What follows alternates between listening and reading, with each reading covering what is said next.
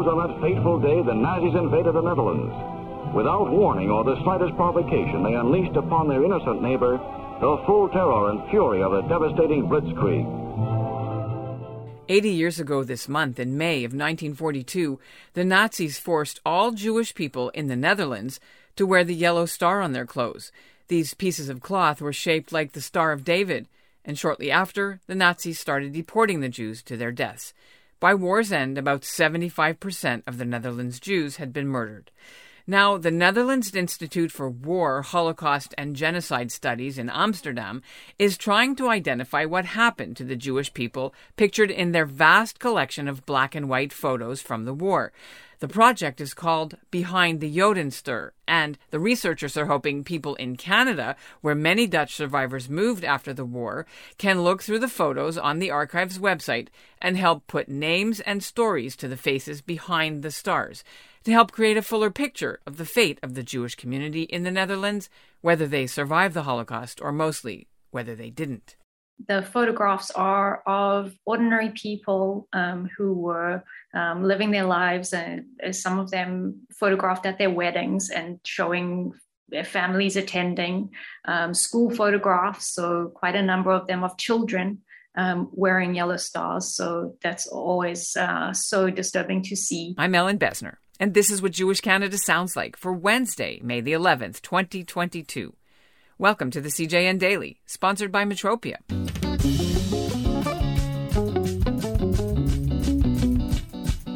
The Nazis invaded the Netherlands on May 10th of 1940, and by the time the war was over in that country, more than 100,000 Jews had been deported and killed, including Anne Frank.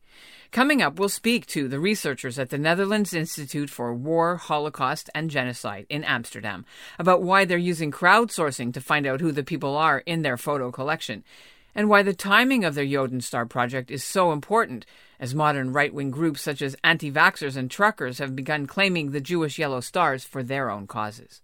But first, here's what's making news elsewhere in Canada right now. I'm Francesca Stevens from Smitten Events in Vancouver, Canada, and this is what Jewish Canada sounds like. A Canadian wrestler has won a silver medal in the Pan Am Championships in Mexico. Sam Barmish is 26, he's from Montreal, and he won three out of his four matches last weekend at the event in Acapulco.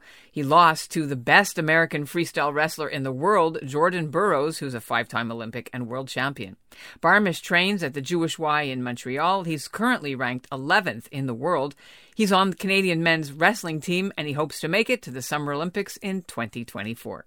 And now stay tuned for this important message. From award winning journalist Marsha Lederman comes Kiss the Red Stairs, a compelling memoir of Holocaust survival, intergenerational trauma, divorce, and discovery that will guide readers through several lifetimes of monumental change. Marsha was five when a simple question led to a horrifying answer. She asked her mother why she didn't have any grandparents. Her mother told her the truth the Holocaust. Decades later, her parents dead and herself a mother to a young son, Marsha begins to wonder how much history has shaped her own life. Reeling in the wake of a divorce, she craves her parents' help. But in their absence, she is gripped by a need to understand the trauma they suffered and she begins her own journey into the past to tell her family stories of loss and resilience. Kiss the Red Stairs, available now wherever books are sold. And joining me now is the team behind the Jodenster project. The director is Kylie Thomas, and she's zooming in from Florence, Italy. And Anna Marie von Dyck is in Groningen. Tell us about the project and and how how it came to be. Anyone can start. Thanks. So, yeah, the project is called Behind the Star. And this project focuses on a small selection of images um, from the NIOD Beeldbank, which means image bank, World War II image bank. Um, and that is a large collection of photographs that can be viewed online. Um, and the small selection of images that we're focusing on are photographs of Jewish people from the Netherlands or in the Netherlands at the time of the Second World War who are shown uh, wearing a yellow star sewn onto their clothing.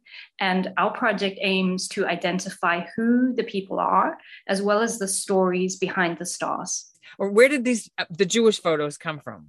Uh, certainly, some of the images come from family members Um, but some of the images were also taken by perpetrators. So there are photographs taken um, during the time of the Second World War of people being rounded up um, to be deported. So, quite a number of the images in the Yellow Star Project um, are photographs of people waiting uh, to um, to be taken away to Westerbork and, and then onwards to Auschwitz or to other camps. Yeah what are the the ones that sit with you still today that that hit you the hardest or or that are the most uh, impactful on you?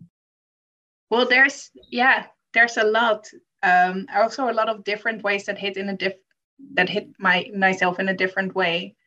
But there's one i remember of uh of a promotion a university promotion and um, everybody being promoted uh, being promoted is uh, is wearing the yellow star.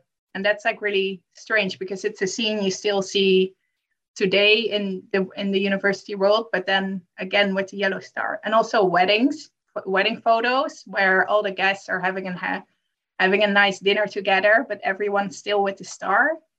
It's i think for me personally like the the normal regular situations in which people are still forced uh, to wear the star and to be stigmatized that's what hits me the hardest. Nobody in those pictures is alive today.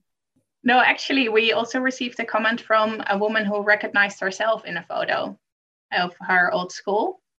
So um, yeah so we interviewed her and uh, we made a video that will soon be up on our website but yeah, that was really interested. Pro, I'm not sure if that's going to happen again because it's pretty rare these days, but that was really special. So, how did she survive? And was she, where was she from? Tell some more details. Uh, she it was a photo from the Jewish school in Utrecht. Uh, so in the Netherlands, uh, after 1942, the uh, the Jewish people had to uh, were banned from the regular schools, and they had to go form Jewish schools. So this was one of those Jewish schools, and she told me about how uh, every day there was like a one one person less in the class, and you just you didn't ask, you didn't uh, know where they were, but you also didn't ask, and that was really painful to hear, obviously.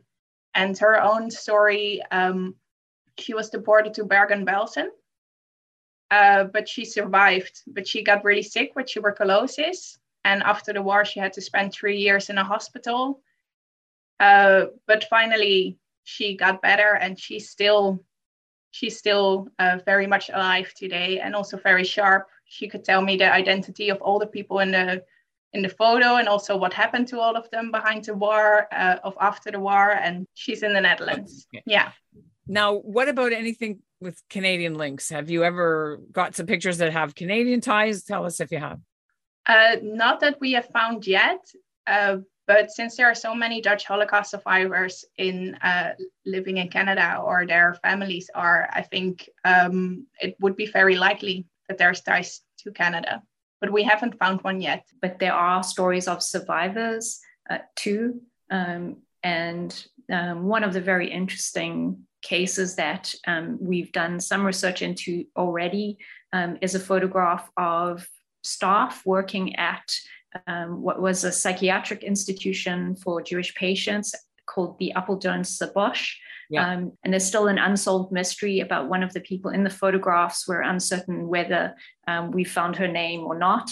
And so it would be great if anyone um, listening, yeah, knows anything about this.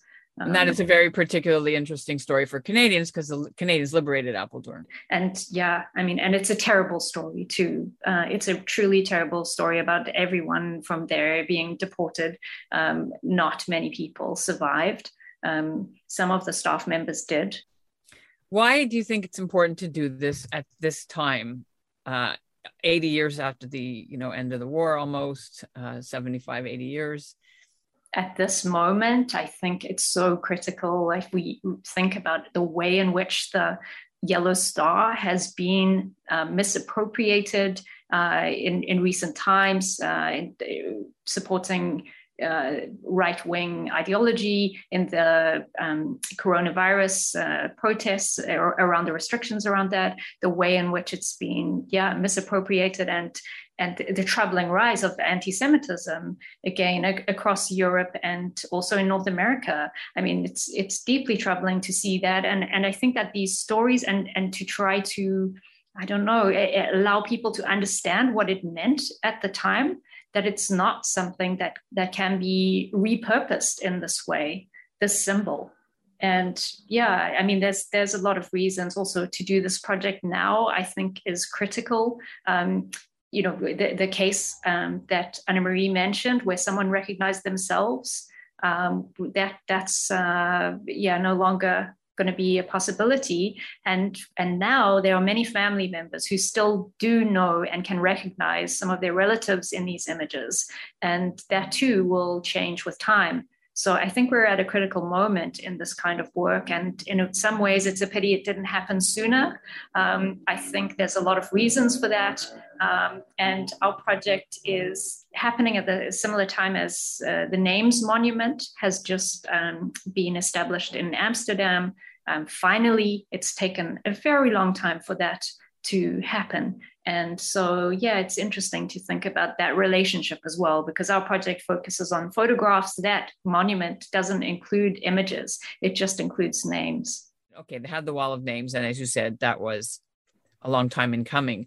Uh, so I want to ask how this project maybe fits in with a national discussion about the Dutch role in the deportation of the most Jews, 72% of all Western European nations. Yeah, I, I, think we have a lot more work to do in that regard um, because I think we're at the, really at the beginning of, of trying to do this research, opening up individual stories. But then from there, I think that there is great potential to open more public discussion around these questions, to talk about anti Semitism in the present in the Netherlands and its relationship to other uh, kinds of racist uh, practices or like so called traditions in the country. Um, many things that need to be opened up and spoken about more openly um, so yeah, relating to the colonial history, relating to the history of the Shoah, um, yeah, a lot of things that that uh, certainly need um, not only to be spoken about for the first time, but spoken about over and over again. It's a fascinating project, and I'm sure you'll get some some hits, some bites from from around Canada and others who will be watching and listening to the podcast. Thank you so so much for being on the CJN Daily. Thank you. Thanks so much.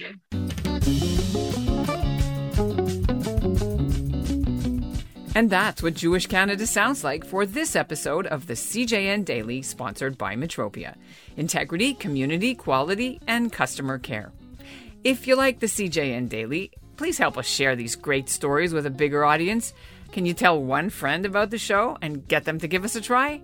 Meanwhile, today's listener shoutout goes to Eric Campbell. He's in Pincourt, Quebec, which is just west of Montreal.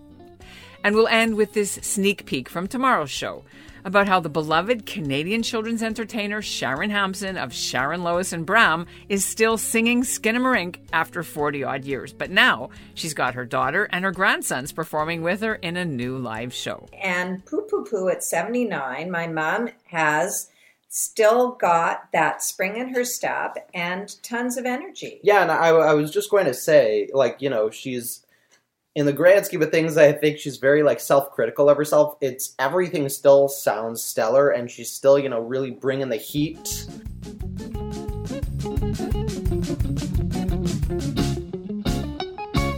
This episode has been brought to you by Looking Back, Moving Forward 160 Years of Jewish Life in BC. Published by the Jewish Museum and Archives of British Columbia for their 50th anniversary, this elegant volume is a once in a generation collection of Jewish life and history throughout the province. Order your copy today at jewishmuseum.ca.